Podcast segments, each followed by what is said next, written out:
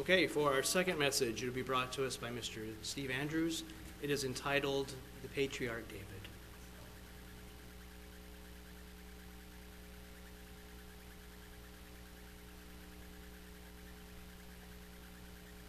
I asked myself where, where to start uh, with a subject like the patriarch David, and uh, I decided to start where Ken started. uh, you wonder sometimes uh, how messages work out. We never talked to each other. I didn't have the foggiest idea what he was um, going to say today. Didn't even know the title until after I came to, to church and pulled the um, bulletin out and looked at it and still didn't understand, know exactly where he was going with that one. So it's interesting how that um, God shows us uh, that He wants certain things preached and wants certain directions. And um, I've been thinking about this for quite a long time. The message I given on uh, Samuel and, and Saul. And uh, the um, I'll skip the one on um, uh, I, I may go back to it later, the one on Saul and David. But I wanted to cover on um, the patriarch David because he's so much a part of what, um, from the time that he came on the scene and all the way through the scriptures from there on, how he has had a part in what, even into the future, into the kingdom of God. Um, and, um, and so, consequently, where I wanted to start was essentially where Ken started because the patriarch David looks to the ancestor Jesus, the ancestor Jesus Christ. Know, and it's interesting how sometimes God works things out. How, by the way, I, I wrote this down. He was born in 1085 BC. Jesus came on the scene um, almost to the end of that period, a thousand years later. Know, 1,085 years later, maybe that was about right. Somewhere around in there, a thousand years later. And yet, he was able to, to work these things out, to bring this lineage down through, and considering all the one, all the things that have gone, uh, and and that what has happened down through that lineage, it's very inspiring and very interesting because it, it, it shows you that there's a, there's a tremendous power working things out on this earth. And so to look at the, so let's start. Let's, let's start in Acts, the second chapter, and read a few of the same scriptures that, that um, Ken wrote, read, so that we have this background, and then we'll, we'll get into to more of a historical perspective of David and some other things that I, I want to bring out today.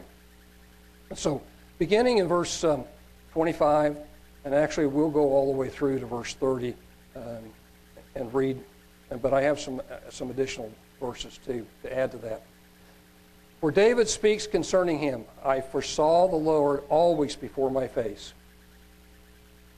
For he is on my right hand, that I should not be moved. Therefore did my heart rejoice my tongue was glad. Moreover, also my flesh shall rest in hope, because you will not leave my soul in hell, neither will you suffer your Holy One to see corruption. You have made known to me the ways of life. You make me full of joy with your countenance. And of course, if you want to look that up, that comes right out of Psalm 16, 8 through 11. I'm not going to go back there and, and read that, but that comes right out of that psalm. And to emphasize the same thing that, that, that Ken did. Men and brethren, verse 29, let me freely speak unto you of the patriarch David, that he is dead and buried, and his sepulchre is with us to this day. And so, if you're interested in the Old Testament uh, verse that comes out of 1 Kings, the second chapter, verse 10, I won't go to that one. But I will turn to Acts, the 13th chapter, verse 36, and We'll look at that just very quickly here. And I don't know if I gave that to, to, um, Brian, but I was, as I was doing some work and preparing for this, I, I kept finding. By the way, if you want to do a long study, and that is a long study, you can look up the word David in any concordance, and um, Cruden's Concordance or Strong's or, or eSword, and you will find a, a never ending supply of study material for David because it's very interesting and very profound. And, um, and just like Jesus, there's many things about David. Verse 36 For David, after he had served his own generation by the will of God, fell on sleep, was laid unto his fathers, and saw corruption. So he's dead. And uh, it's interesting. Um, Peter said his sepulchre was with them at that time. And I wonder if one day they might find those king's sepulchre somewhere. It'd be interesting, wouldn't it? If they haven't already found them and are hiding it or something, I don't know. Anyway, in verse 30, therefore being a prophet, back to Acts, the second chapter, and verse 30. Therefore, being a prophet and knowing that God had sworn with an oath to him that of the fruit of his loins, according to the flesh, he would raise up Christ to sit on his throne. See how important that promise was? And it was fulfilled.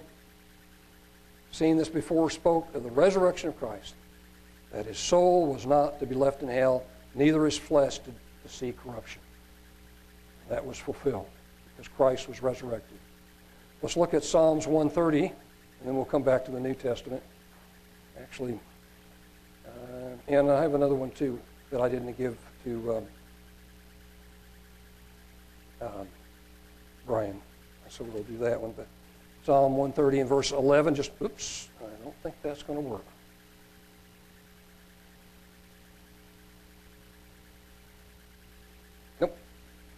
To try something else. Let's go to Luke, the first chapter. We'll go back. I must have wrote that one down wrong. must have been dark when I was doing that, or was I was thought I was uh, doing that one in my sleep. Um, Luke 1 verse 32.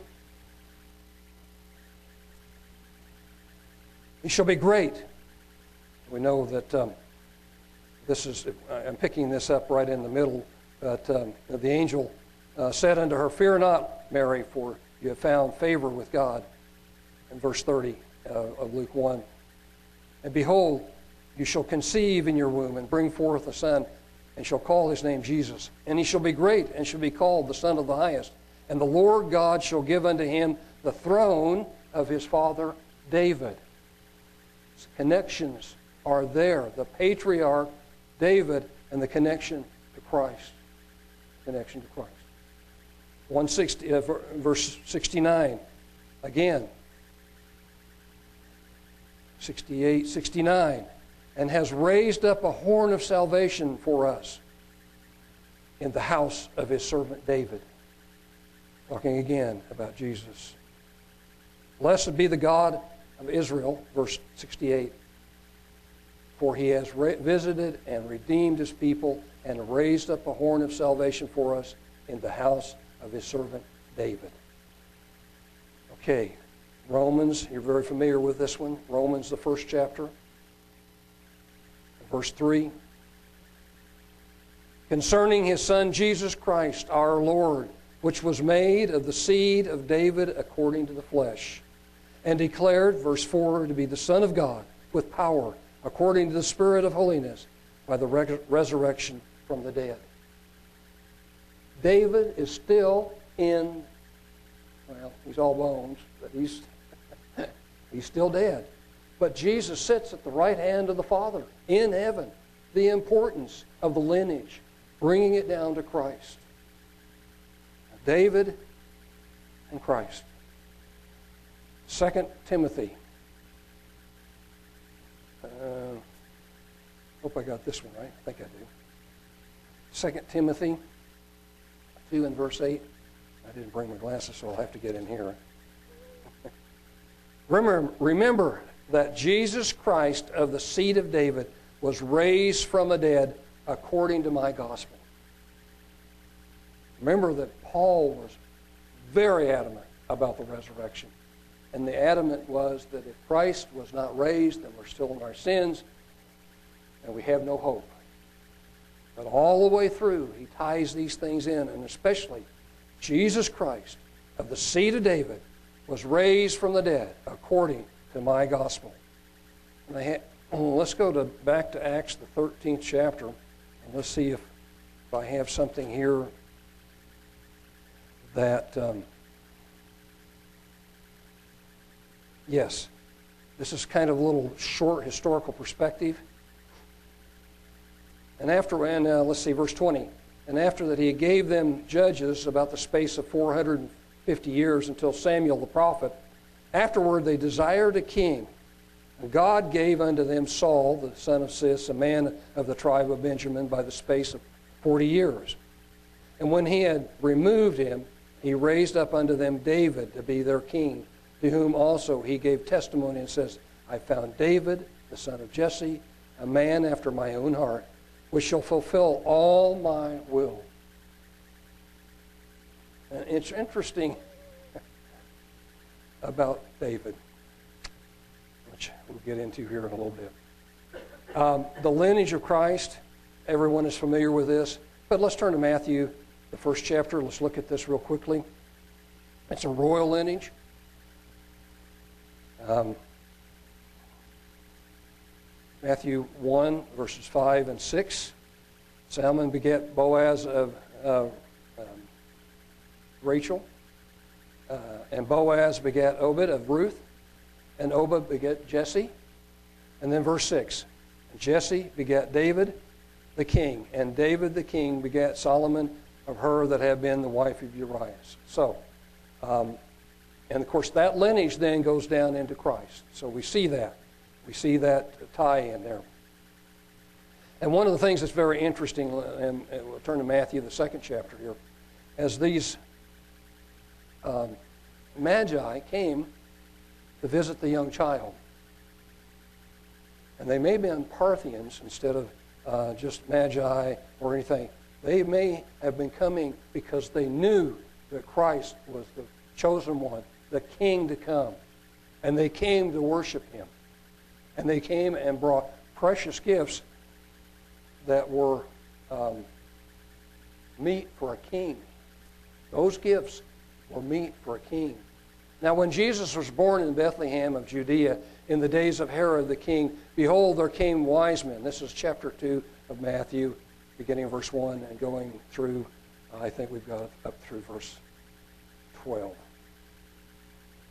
Uh, Herod the king, behold, there came wise men from the east to Jerusalem, saying, Where is he that is born king of the Jews? For we have seen his star in the east and are come to worship him. When Herod the king had heard these things, he was troubled, and all Jerusalem with him.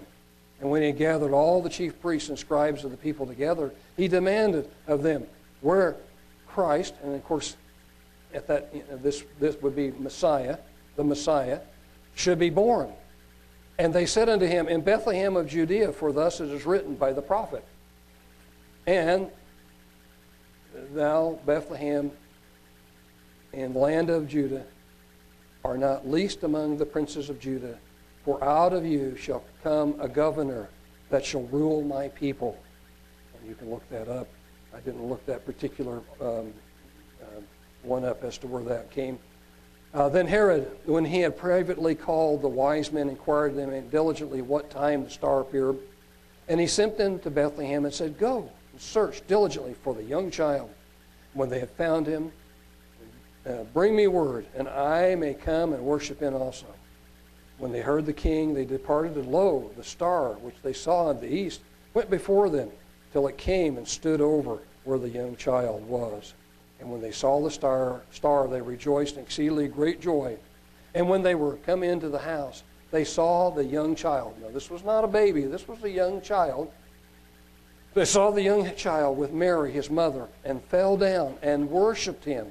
And when they had opened their treasures, they presented unto him gifts of gold, of frankincense, and myrrh.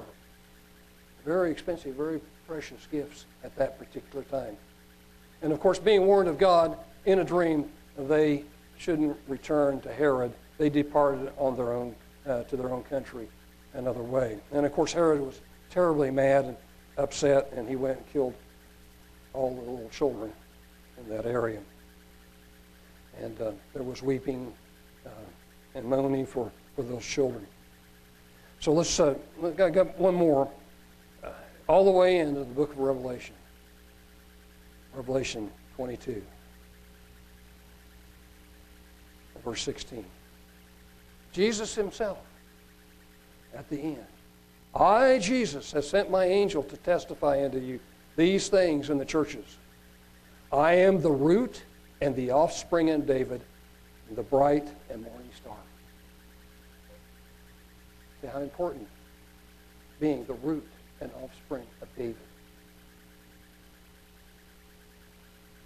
Okay, because it is such a long study, and there's so many um, chapters and verses and all kinds of things uh, to go to uh, to study David and to really gain a lot from it. I I went in here and I picked up Smith's Bible handbook, uh, the, the dictionary part of it, and um, uh, and I'm going to go in here and hopefully I can get this to work.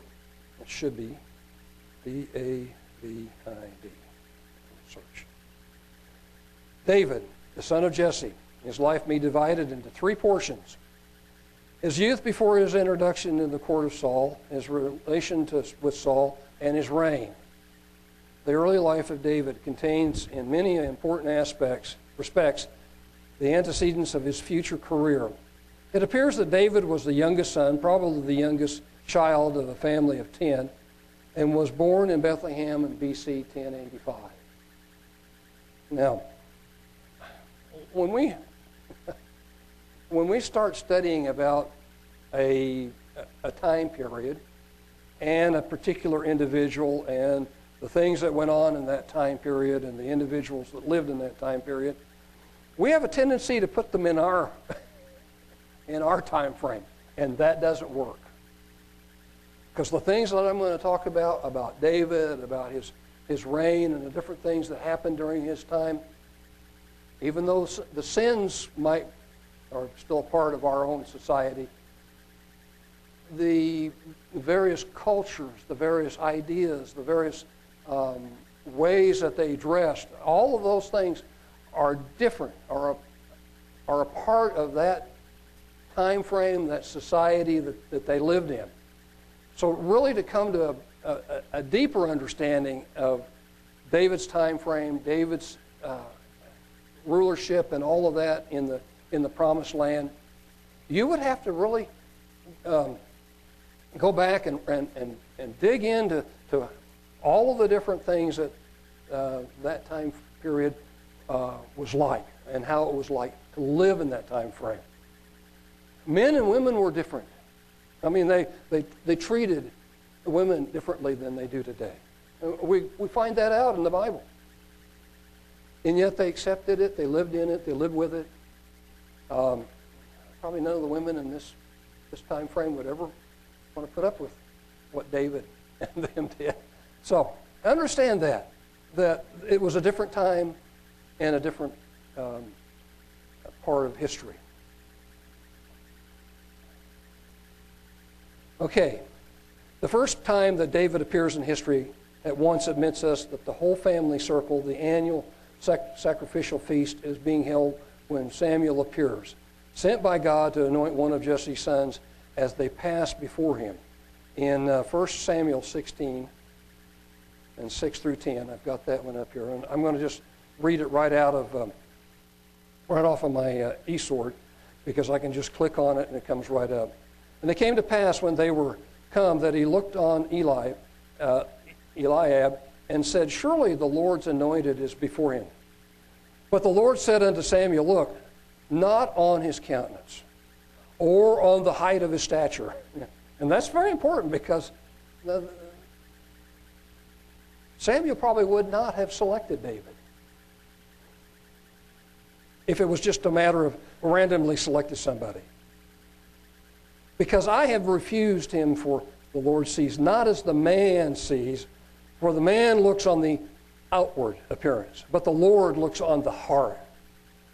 Then Jesse called Abinadab and made him pass before Samuel. And he said, Neither has the Lord chosen this.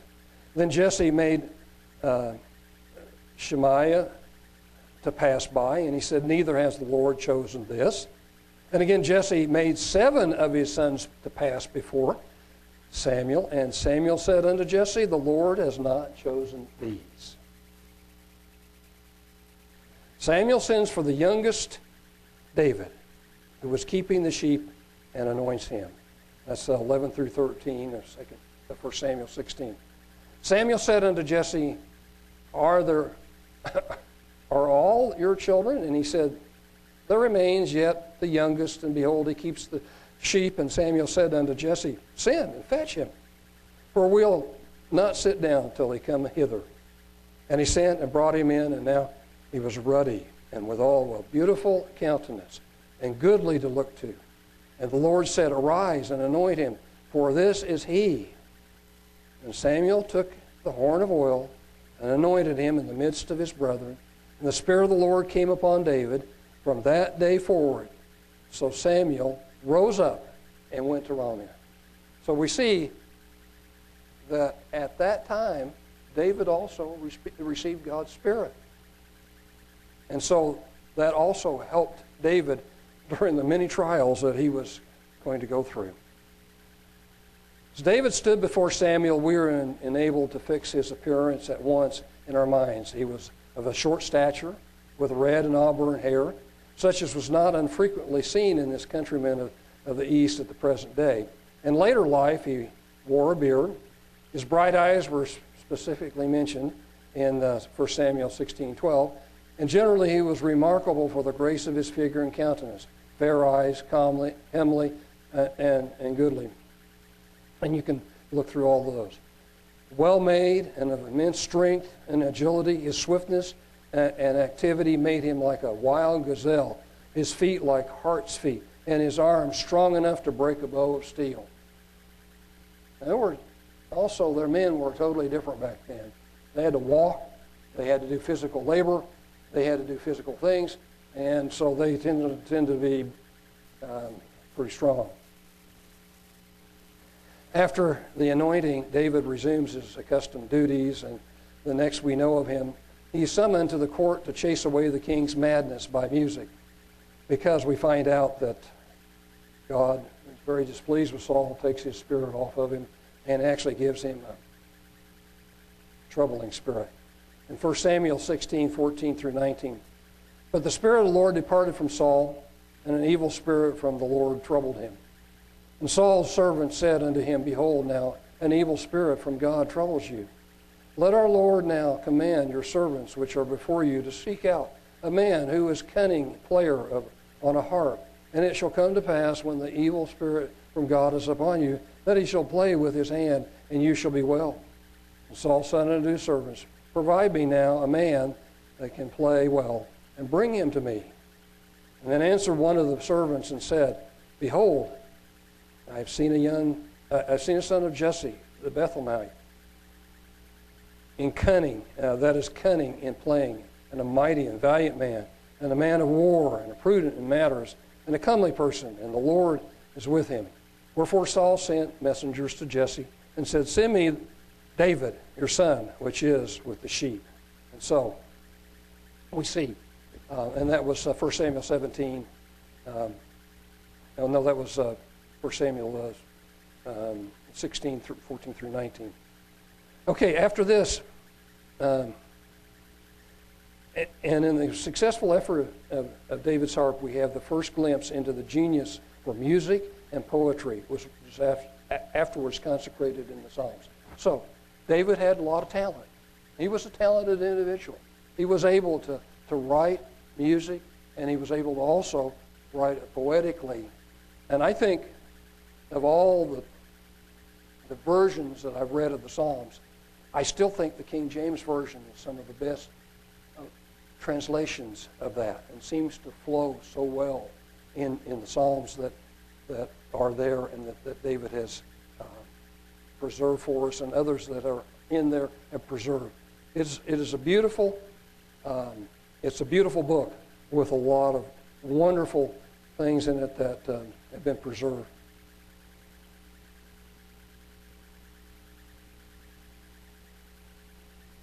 After this, he returned to old shepherd life again.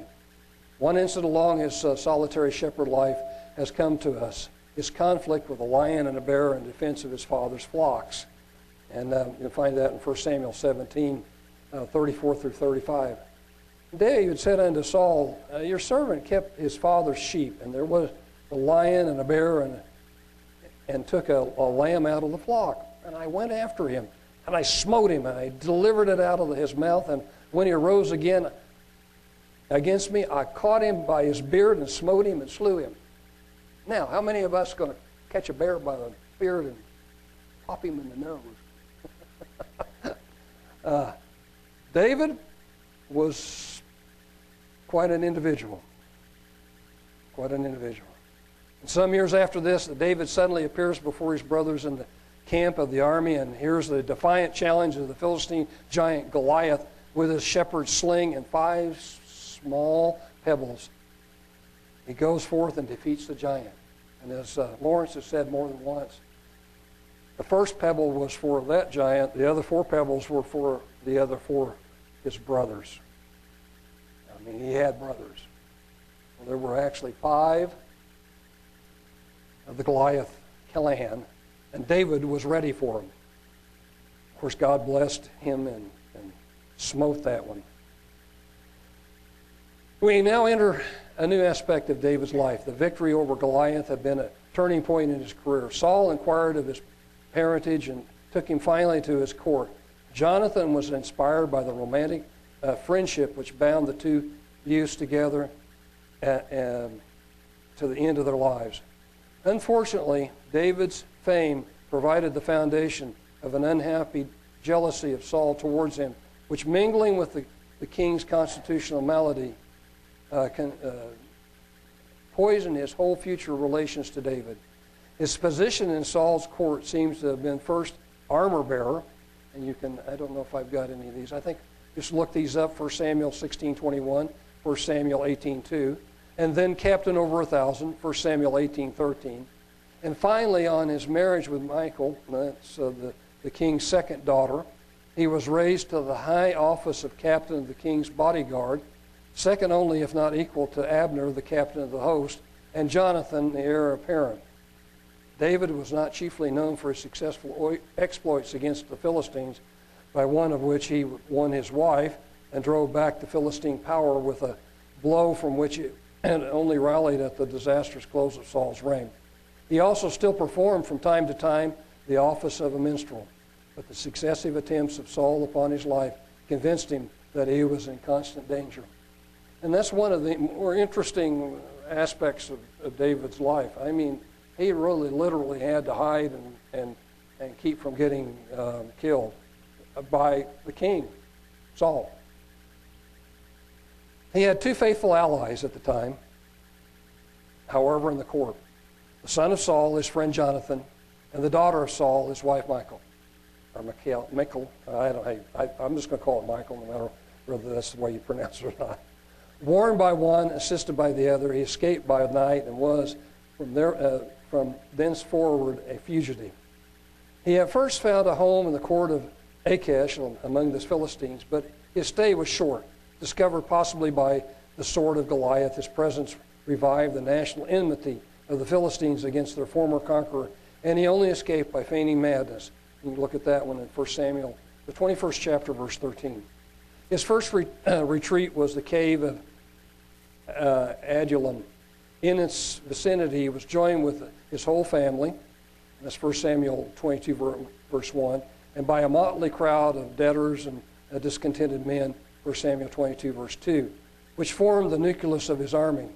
David's life for the next few years was made up of a succession of startling incidents. He secures an important ally in, in Abiathar in 1 Samuel 23, 6, his band of 400 at uh, Adullam soon increased to 600. He is hunted by Saul from place to place like a partridge. And he marries Abigail and uh, Ahinoam. So, he has more than one wife now. So we see that as part of um, the situation. Finally comes the news of the Battle of Gilboa and the death of Saul and Jonathan in 1 Samuel 31. The reception of the tidings of the death of his rival and of his friend and the solemn mourning and the the vent of his indignation against the bearer of the message and the pathetic lamentation that followed will close the second period of David's life. As king of Judah in Hebron, seven and a half years. So you can find that in 2 Samuel 2, verse 1, and 2 Samuel 5, verse 2. Here David was first formally anointed king, 2 Samuel 2, 4, uh, to Judah. His dominion was normally uh, nominally confined.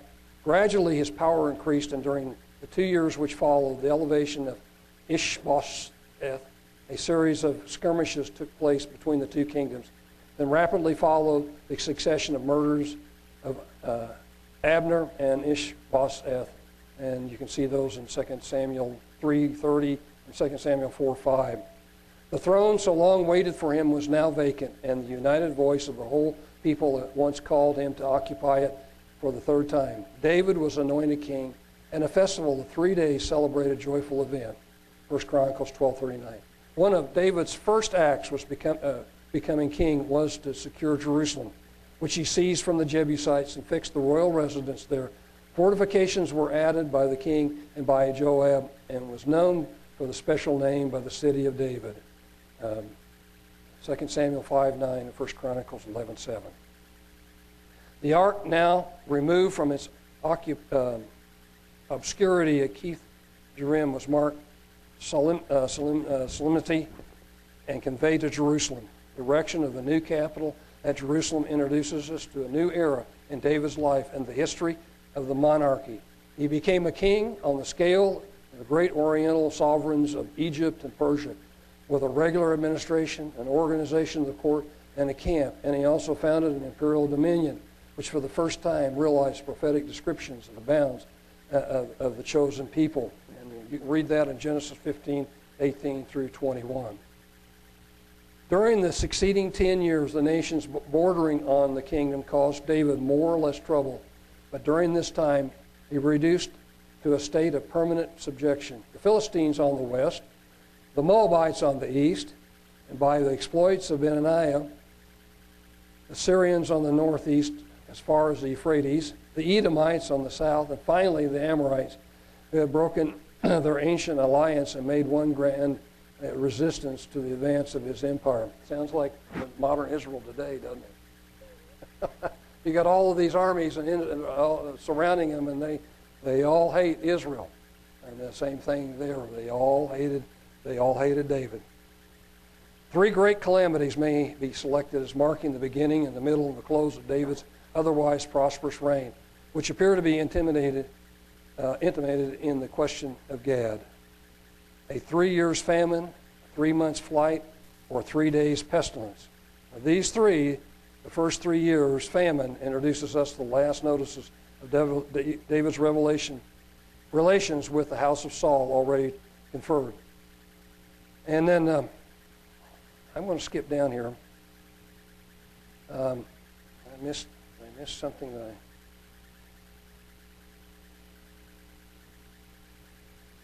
I. Okay, I didn't miss it. Um,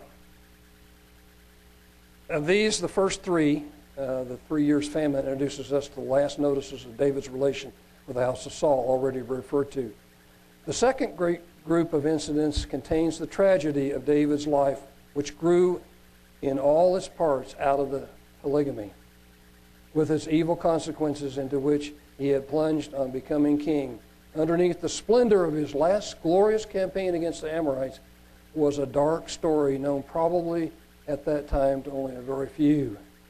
The double crime of adultery with Bathsheba and the virtual murder of Uriah. And that's where I want to focus on today. Um, because I th- it definitely was a, a turning point in David's life and also brought about one of the most profound psalms in the scriptures. And of course, we know which one that is. It's Psalm 51. But to really understand what he had done in the situation that he had, remember now, the times were different, situations were different. Um, the um,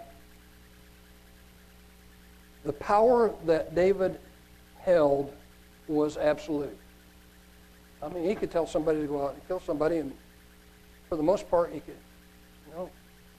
And they, they had armies that were out fighting in different uh, areas. He was a powerful individual. And he thought he was going to get away with it. But there was one individual that he couldn't hide from. Well, let's pick it up now in 2 Samuel, the 11th chapter.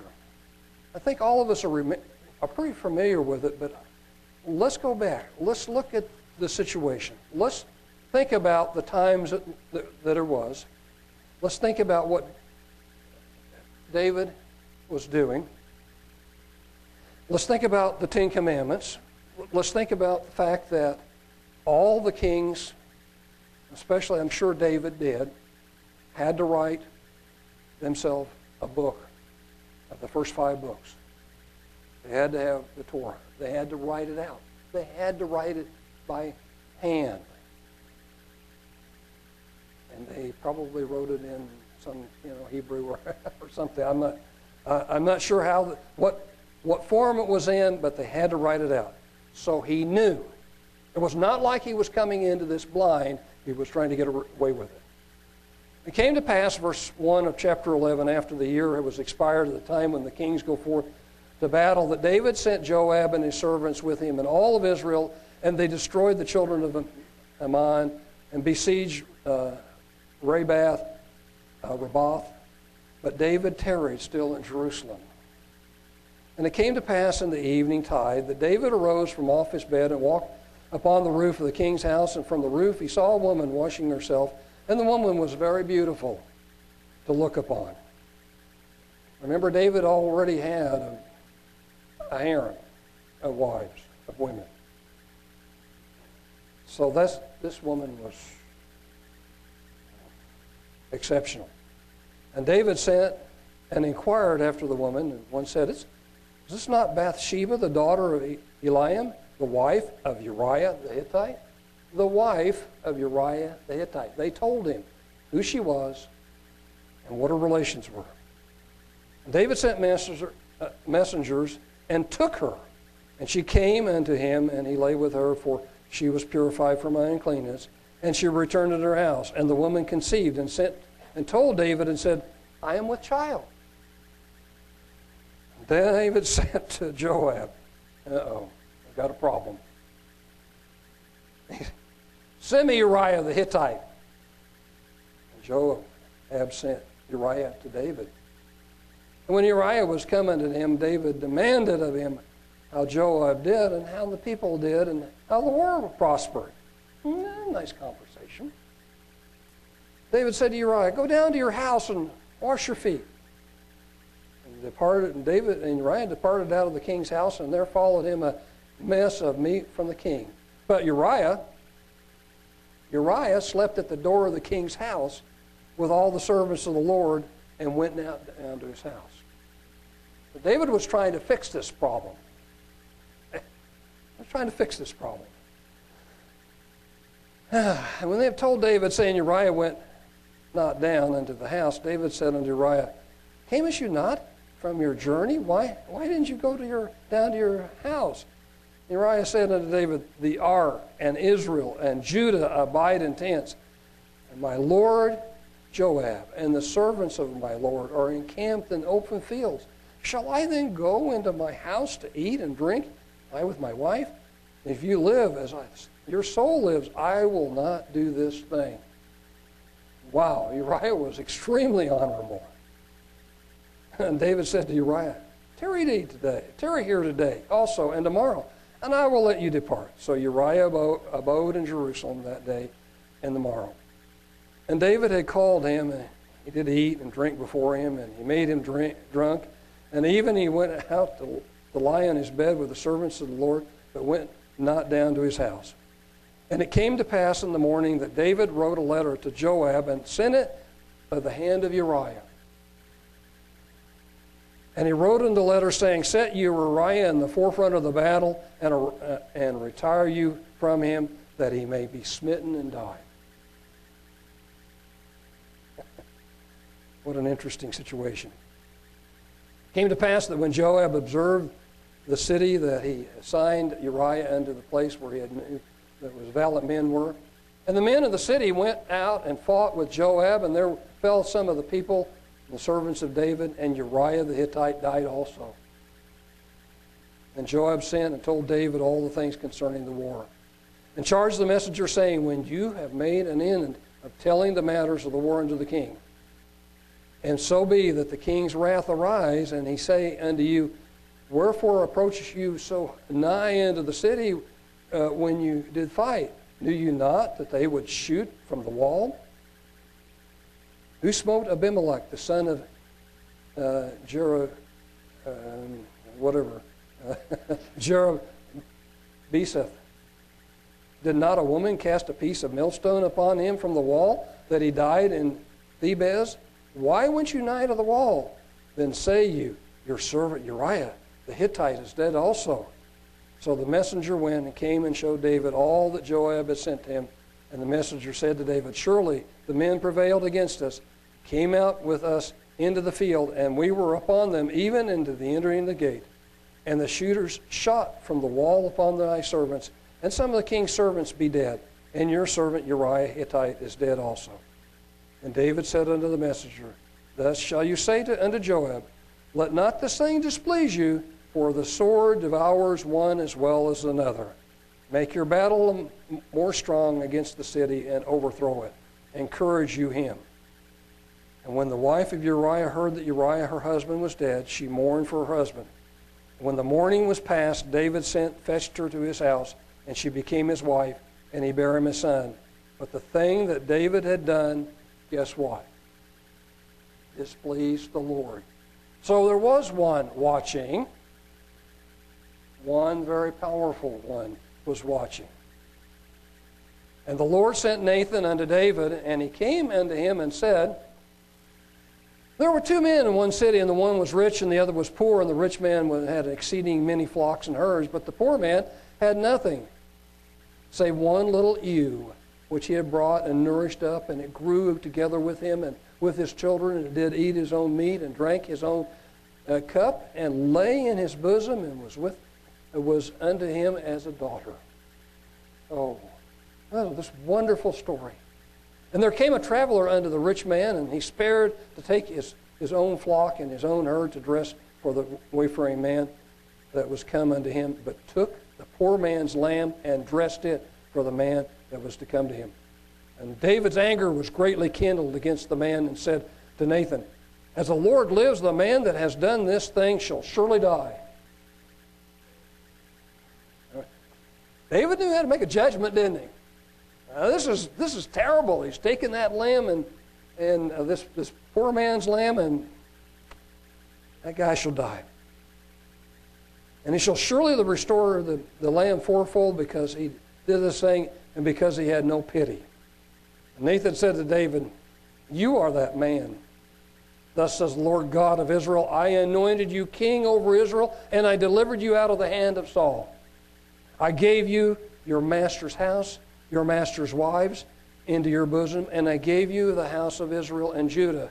And if that had not been too little, I would have moreover have given you, you such and such things. It was open. He could have, you know, he would have given him anything. David took advantage and sinned. Wherefore have you despised the commandment of the Lord? To do evil in his sight. You have killed Uriah the Hittite with the sword, have taken his wife to be your wife, have slain him with the sword of the children of Ammon. Now, therefore, the sword shall never depart from your house. And this is where a lot of David's troubles and things happened. Because from there on, he, he was battling different armies. Um, and different things. And yet, there were some good times too in, within this. But from, from there on, the sword shall not depart from your house, because you have despised me, have taken the wife of Uriah the Hittite to be your wife. Thus says the Lord uh, um, I will rise up evil against you out of your own house. I will take your wives before your eyes, and give him unto your strength, unto thy strength, neighbor, and he shall lie with your wives in the sight of the sun. For you did it secretly, but I will do this thing before all Israel and before the sun. And David said unto Nathan, I have sinned against the Lord. And Nathan said unto David, The Lord also has put away your sin. You shall not die.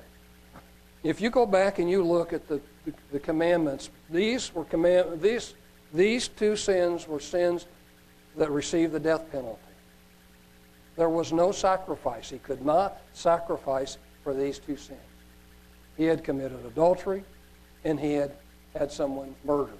Just the same as if he had gone out and killed him when he was standing on his porch. He had no defense. And yet, there was something about David uh, that the Lord was able to see that maybe you and I, if we were to judge, probably would not be able to see that because we would say, well, here we have a ruler who took advantage of his rulership, stole the woman from her husband, had him killed, and took the woman to his wife. Howbeit, because by this deed you've given great occasion to the enemies of the Lord to blaspheme, the child also that was born unto you shall surely die. And so David goes, and I won't take it any further than that, but David goes and he fasts and prays for that child. But the child dies. And it's interesting that to, to, to, to the woman, Bathsheba, that she bore the next king. All those others that were in there, Bathsheba bore Solomon, who would be the next king. Who God was very pleased with until polygamy got to him also and split the kingdom. Well, I want to leave it with this because the most powerful psalm, and you can read through it.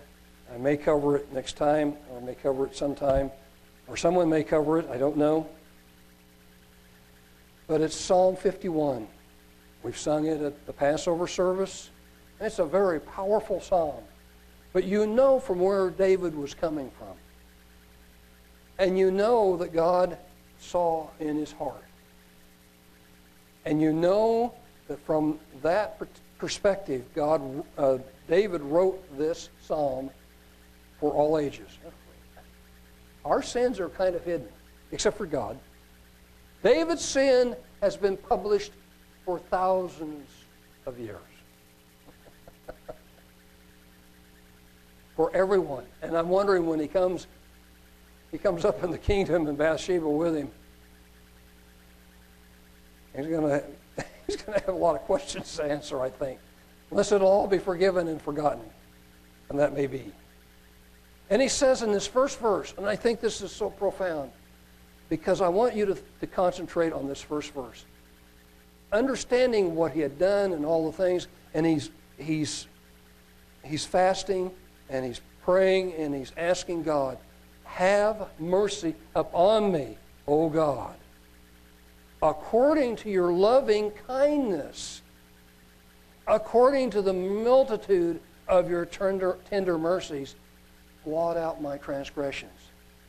Can you see him on his knees or maybe even on his falling on his face and praying this to God and asking these things to wash him, to cleanse him, to give him a clean spirit?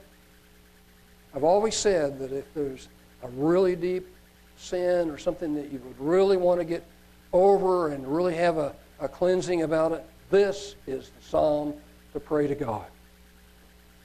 Really is. It's so profound. It's such a powerful psalm. Maybe next time, Psalm 51.